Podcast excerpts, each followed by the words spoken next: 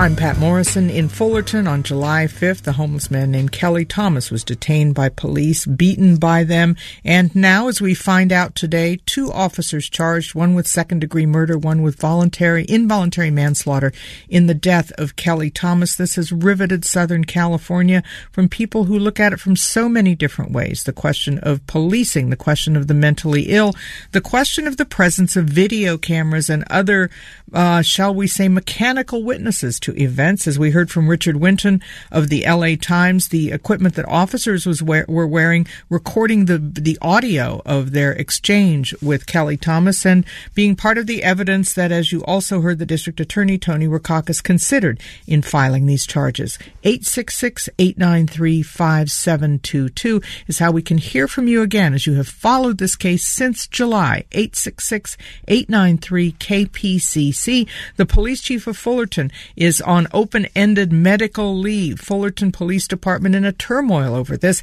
And now, as we just heard today, charges filed against two of those Fullerton police officers.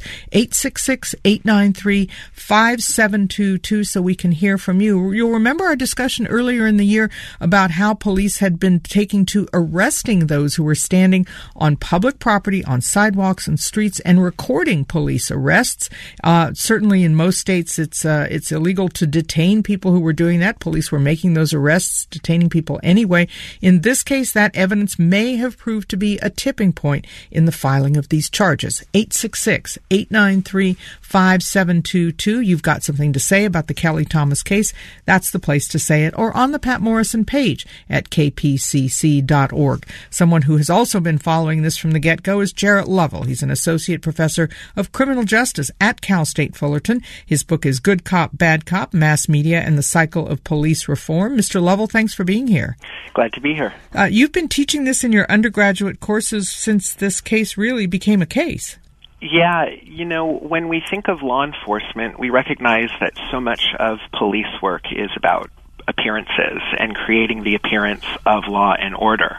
And so police are pretty image savvy. And so the Kelly Thomas case really shows uh, what can happen when police lose control over their own public image. Of course, the public image issue occupying the LAPD back to the days of Dragnet, not just the television show, but the radio show. This, of course, was the 180 degree reverse, like the Rodney King beating matter, where police ended up in the eyes of the public looking bad and explanations were demanded. As I said, one of the other features in this was the omnipresence of so many people who had cell phone cameras, who had video cameras, also the surveillance video, the audio tape from the officers themselves. Here's what the district attorney Tony Rackauckas had to say today about how all of that figured in the evidence that he used. Videotapes, including those from two cell phones, the surveillance video from the Fullerton Transportation Center, the pole camera there, bus videos, 151 witnesses, police reports written by all of the involved Fullerton Police Department personnel, medical reports, examination of physical evidence such as batons and tasers, the coroner's report.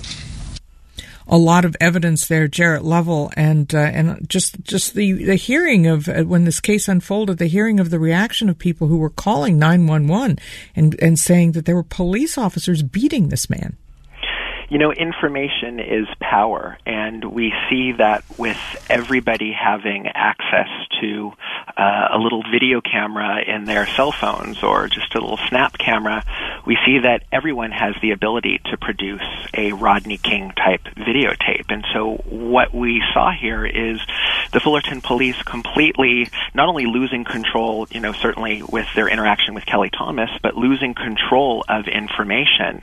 And uh, I think we heard from the press conference this morning, the video was the evidence in this case, and it really shows the the impact that uh, handheld cell phones have on holding police accountable.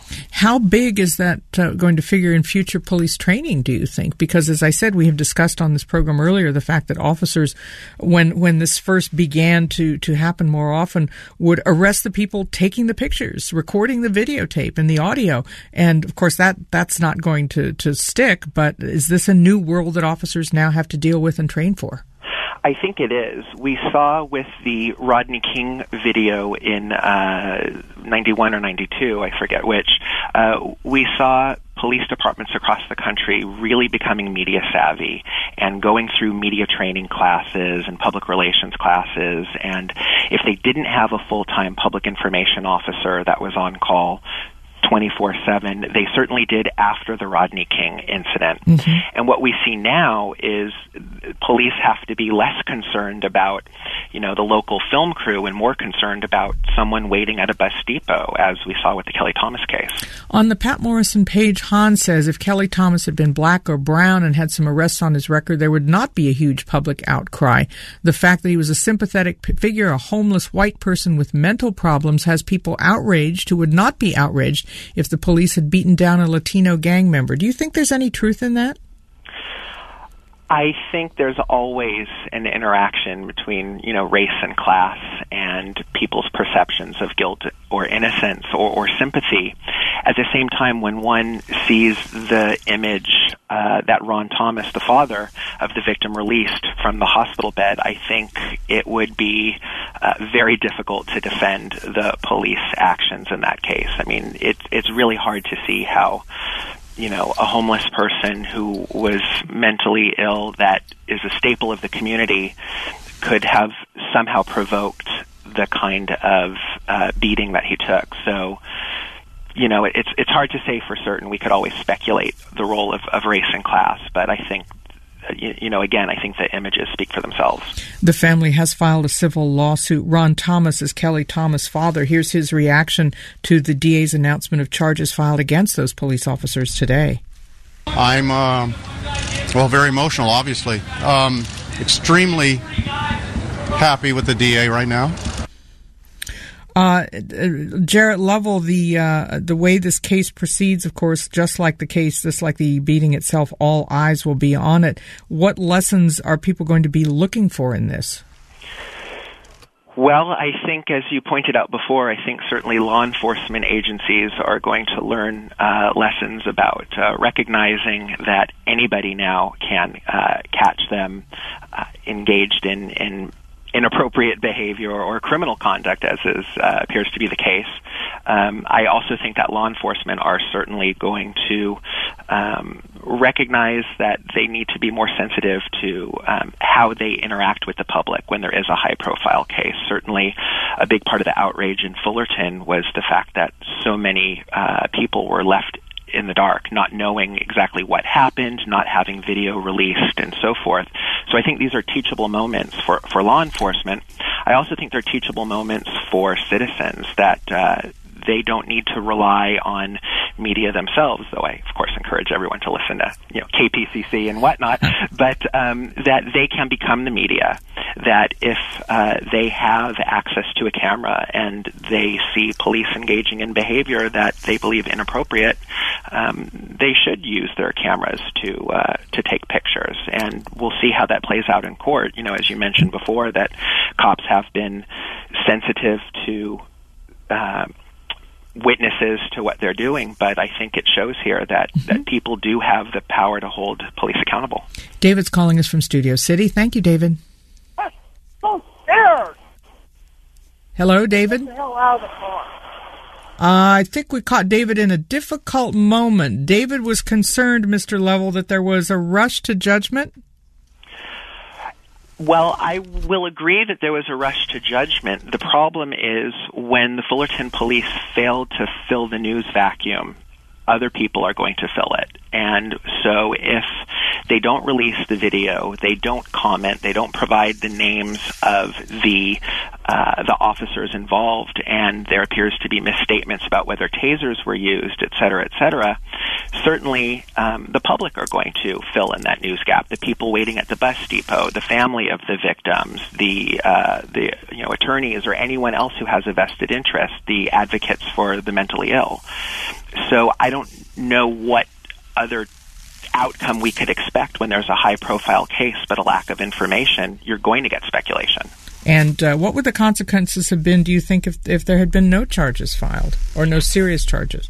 I think we would have seen a very, very outraged Fullerton community. I mean, I've been at some of the, the protests, and it's very interesting to see um, how heterogeneous the the protesters are. You've got you know people on the far left marching side by side with people on the far right, and you know Orange County tends to be a conservative and a you know pro law enforcement uh, community, and you really see people concerned about um, the the veil of secrecy of the Fullerton police. Jarret Lovell, thank you so much. Jarret Lovell has been teaching the Kelly Thomas cl- uh, case in his classes at Cal State Fullerton, where he's an associate professor of criminal justice and the author of the book Good Cop, Bad Cop. We can steer, still hear your assessment, and you can still read about this case. The district attorney of Orange County announcing second degree murder charges against one officer, involuntary um, murder charges, uh, manslaughter charges, excuse me, against another Fullerton police officer in the beating death on July 5th of Kelly Thomas, a mentally disturbed homeless man. Lots of information on the Patt Morrison page and lots of room for you to have your say at kpcc.org.